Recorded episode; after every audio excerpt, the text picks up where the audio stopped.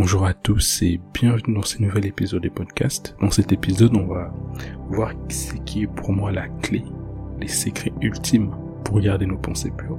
Mais avant cela, j'aimerais vraiment vous encourager à écouter les trois précédents épisodes qui ont été partagés parce que tous les épisodes qui sont partagés dans ces mêmes thèmes-là, c'est complète. Parce que c'est pas que tu appliques une clé et tu délaisses les autres, non, c'est toutes les clés appliquées ensemble qui permettent d'avoir des résultats escomptés qui nous permettront de garder nos pensées pures. Cette clé des clés pour moi, ce n'est pas tant un principe, mais c'est une personne. C'est la personne du Saint-Esprit.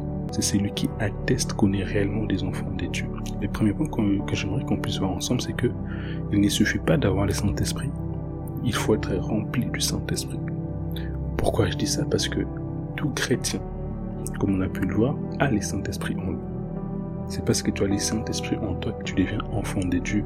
C'est le Saint-Esprit qui régénère notre esprit à notre nouvelle licence. Sauf que avoir la personne du Saint-Esprit en soi, c'est très très bien, c'est une très très bonne chose, mais ce n'est pas suffisant si tu veux garder tes pensées pures. Les disciples, si on prend leur exemple, ils avaient reçu le Saint-Esprit. Dans Jean 20, 21 jusqu'au verset 22, la Bible nous dit que Jésus leur dit de nouveau, la paix soit avec vous. Comme les pères m'ont envoyé, moi aussi je vous envoie. Et après ces paroles, il souffla sur eux et leur dit, recevez le Saint-Esprit. Donc les disciples avaient reçu le Saint-Esprit lorsque Jésus est ressuscité. Sauf que malgré qu'ils aient reçu le Saint-Esprit, Jésus leur dit, attendez, ne partez pas loin jusqu'à ce que vous soyez revêtus de la puissance d'en haut. Donc les disciples, avaient déjà le Saint-Esprit en eux, mais pour pouvoir opérer, pour pouvoir fonctionner, pour accomplir la mission que Jésus-Christ leur demandait d'accomplir, il ne leur suffisait pas simplement d'avoir le Saint-Esprit, mais il leur fallait être remplis et revêtus du Saint-Esprit. On peut aussi prendre l'exemple de Jésus-Christ qui avait le Saint-Esprit en lui dès la naissance, parce que la Bible dit qu'il est né d'esprit. Donc le Saint-Esprit habitait déjà en Jésus-Christ dès sa naissance. Quand il avait 3 ans, 4 ans, 12 ans, il avait déjà le Saint-Esprit en lui. C'était la seule personne pour la première fois sur terre à avoir le Saint-Esprit en lui. Sauf que ce n'était pas non plus suffisant. Le Saint-Esprit était en lui, mais c'était insuffisant pour que Jésus-Christ commence son ministère. C'était insuffisant pour que Jésus-Christ marche dans sa destinée. C'était insuffisant pour que Jésus-Christ accomplisse l'œuvre de la croix. Il lui fallait aussi être rempli et revêtu du Saint-Esprit. L'erreur que beaucoup de chrétiens faisons, c'est de penser et de nous limiter simplement au stade de recevoir Jésus, de recevoir le Saint-Esprit en nous. C'est l'erreur que beaucoup de chrétiens font. C'est une très très bonne chose que l'Église de notre génération ait pris conscience de la personne du Saint-Esprit. Et je bénis Dieu pour la vie des hommes comme Kenneth Hagin, comme Benny Hinn, qui ont permis, qui ont écrit, qui ont enseigné, qui ont prêché sur le Saint-Esprit, comme Catherine Kuhlman, ce sont ces différentes personnes que Dieu a utilisées pour élever notre conscience et augmenter notre compréhension de la personne du Saint-Esprit. C'est une très très bonne chose qu'on soit conscient de sa personne, mais ce n'est pas suffisant. Il faut qu'on commence maintenant à comprendre comment opérer, comment fonctionner, comment marcher avec le Saint-Esprit. Et c'est de ça que ma génération actuellement a besoin. Tu peux vivre en fait dans une maison avec une personne, mais ce n'est pas parce que tu vis avec cette personne que pour autant tu vas connaître ses secrets, que tu vas connaître ses habitudes, que tu vas connaître ses sensibilités, que tu vas comprendre ses expressions. C'est la même chose avec une personne qui a reçu le Saint-Esprit. C'est une très très bonne chose de recevoir le Saint-Esprit. C'est la base, c'est un fondement, c'est indispensable pour naître de nouveau et pour être sauvé. Mais ce n'est pas parce que tu as reçu le Saint-Esprit en toi que tu vas forcément être intime avec lui, que tu vas forcément discerner sa voix, que tu vas forcément marcher selon lui, que tu vas forcément avoir accès à sa puissance. D'ailleurs, c'est mon deuxième point. La présence du Saint-Esprit en nous ne nous garantit pas sa puissance. Je sais que ça va peut-être choquer certaines personnes parce que pour beaucoup, on, a été enseigné que voilà, la présence et la puissance du Saint-Esprit, c'est la même chose. Donc, quand tu es sur le Saint-Esprit, quand le Saint-Esprit vient habiter en toi, il te transfère aussi sa puissance. Pas forcément. Juste pour préciser, quand je dis que la présence du Saint-Esprit ne nous garantit pas sa puissance, ça ne veut pas dire que quand le Saint-Esprit vient habiter en nous, il laisse sa puissance au ciel. Non. C'est que le Saint-Esprit vient habiter dans notre esprit. Mais c'est pas parce que il vient habiter dans notre esprit que notre esprit est revêtu de sa puissance. C'est ça que je veux dire. Je vais lire deux textes. Le premier texte, c'est dans Ephésiens 6. Au verset 10, je vais lire dans la version parole vivante parce que je la trouve clairement plus explicite et comme son, comme son nom le dit, elle est vivante. Je lis, pour conclure, devenez des chrétiens forts, non pas par vous-même, mais en puisant vos forces dans les ressources infinies de la puissance du Seigneur. Or, dans 2 Corinthiens, il est dit que, or, le Seigneur, c'est l'Esprit. Donc, dans ces textes, Paul nous dit, devenez des chrétiens forts, non pas par vous-même, mais en puisant vos forces dans les ressources infinies de la puissance du Saint-Esprit. Et ça continue, c'est dans la communion avec lui que vous trouverez votre énergie. C'est dans la communion avec lui que vous trouverez votre énergie. Ce qu'il faut comprendre, c'est que marcher par l'esprit demande de la force. Prenons l'exemple d'un corps physique. Si ton corps physique est faible, il est malade, si tu as faim, si tu n'as plus d'énergie, tu peux arriver à un stade où tu n'arrives même plus à marcher. Et c'est exactement la même chose avec nous spirituellement. Si notre esprit il est faible, si notre esprit est affamé, on ne pourra pas marcher par l'esprit en fait. C'est pour ça qu'on a beaucoup de chrétiens qui ont le Saint-Esprit en eux, mais n'arrivent pas à obéir, n'arrivent pas à manifester les fruits de l'Esprit. C'est parce qu'ils n'épuisent pas leur force dans les ressources du Saint-Esprit. D'ailleurs, il y a un proverbe qui dit ventre affamé n'a pas d'oreille. La raison pour laquelle beaucoup de personnes ne savent pas entendre Dieu, c'est parce que c'est des affamés spirituels. Si physiquement, lorsque tu es affamé, tu perds la sensibilité, à combien plus forte raison quand tu es affamé, alourdi spirituellement. Beaucoup de chrétiens, en guillemets, n'ont pas d'oreille spirituelle simplement parce qu'ils sont affamés, parce qu'ils ne nourrissent pas leur esprit. Or, la Bible dit, l'homme ne vivra pas des pain seulement, mais de toute parole qui sort de la bouche de Dieu. Les deuxièmes textes que j'aimerais qu'on lise ensemble, c'est dans Ephésiens 3, du verset 14 au verset 16. Je vais les lire. À cause de cela, c'est Paul qui parle. Je fléchis les genoux devant les pères, duquel tire son nom toute famille dans les cieux et sur la terre, afin qu'il vous donne, selon la richesse de sa gloire, d'être puissamment fortifié par son esprit dans l'homme intérieur.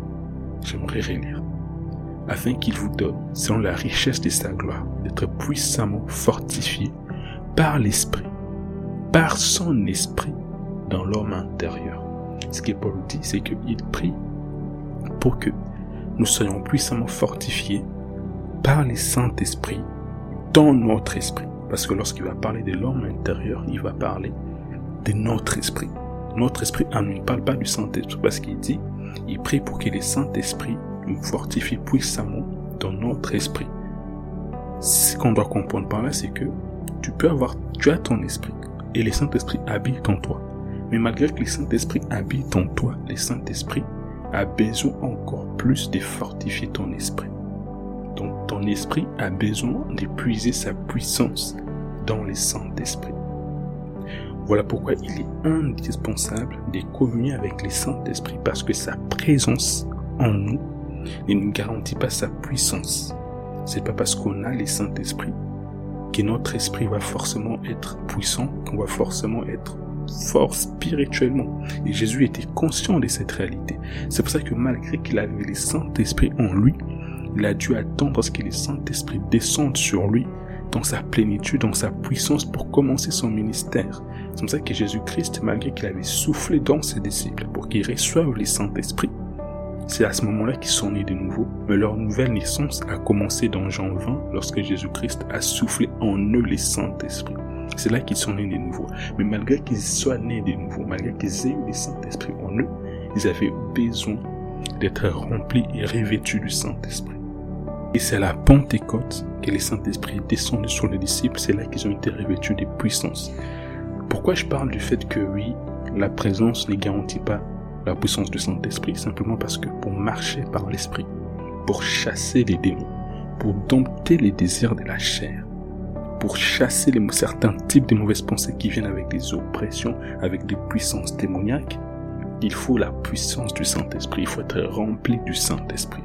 La raison pour laquelle beaucoup de chrétiens, ils sont là, ils sont authentiquement donnés des nouveaux, mais ils sont faibles, ils n'arrivent pas à chasser les mauvaises pensées, ils sont constamment sous oppression démoniaque, ils se font constamment taper dans des songes, ils se font constamment malmener par des mauvaises pensées, par des oppressions. C'est parce que ils ont le Saint-Esprit, oui, mais leur manque la puissance. C'est pour ça qu'il était important pour moi dans ces points de marteler, d'insister, de nous faire comprendre que oui, la présence du Saint-Esprit c'est bien, mais c'est pas parce que tu as le Saint-Esprit que forcément tu es puissant spirituellement. C'est pas parce que tu es, tu es né de nouveau que forcément tu vas avoir la puissance du Saint-Esprit en toi. Nous, encore faut-il que tu puisses communier avec le Saint-Esprit.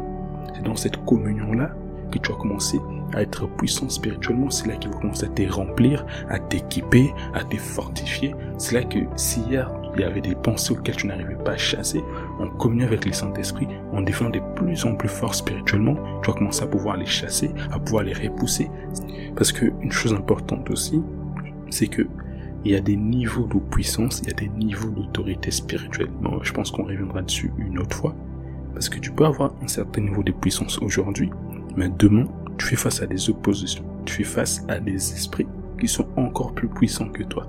C'est pas, c'est pas qu'ils sont plus puissants que le Saint-Esprit, non. Comme je, comme je l'expliquais, c'est que le Saint-Esprit, il est puissant.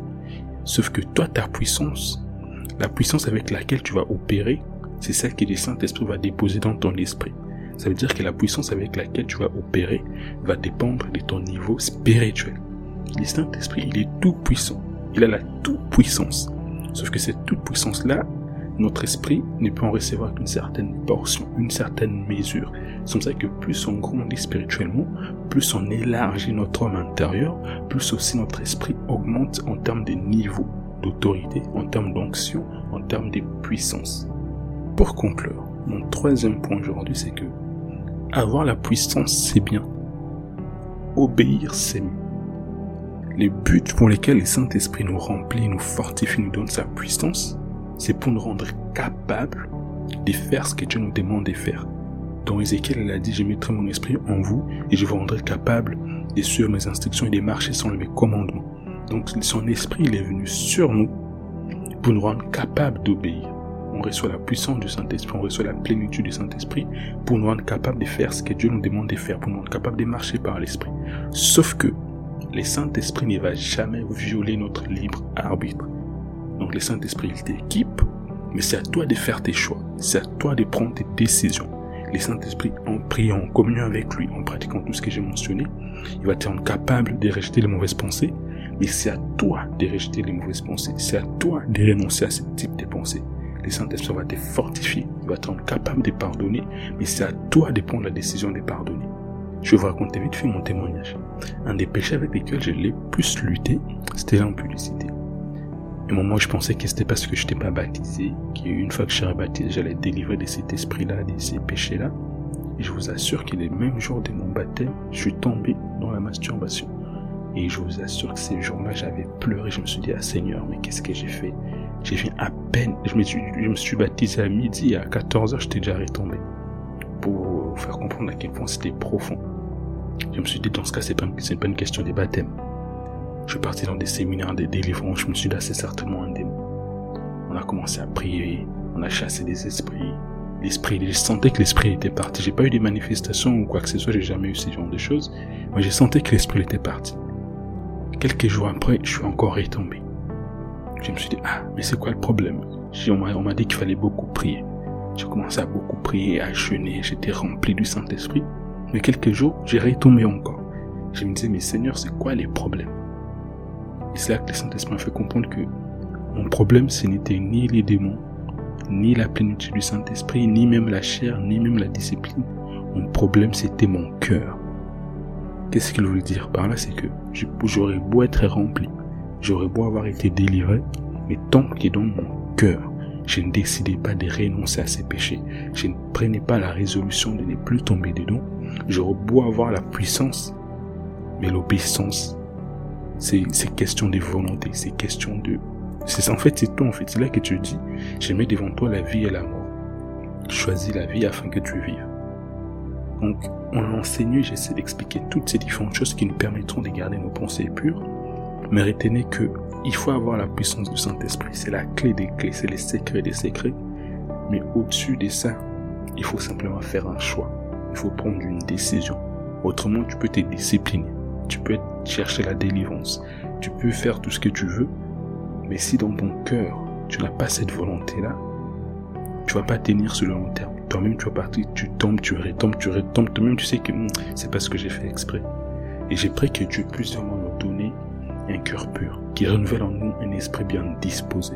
Parce que des fois, c'est ce qui manque à certaines personnes ils arrivent à un stade où, à force de tomber et de retomber, ils perdent cette bonne volonté, ils perdent ces bonnes dispositions. Ma prière est que Dieu puisse renouveler en chacun de nous les bonnes dispositions, les bonnes volontés, les bonnes dispositions des cœurs dont parlent les psalmistes quand ils disent Seigneur, crée en moi un cœur pur et renouvelle en moi un esprit bien disposé que cela soit notre partage. Parce que sais qu'en faisant cela, en appliquant simplement les principes qui ont été dit, en communion avec le Saint-Esprit, en rejetant les mauvaises pensées, en chassant les démons, en se disciplinant, on saura garder nos pensées pures sur la durée.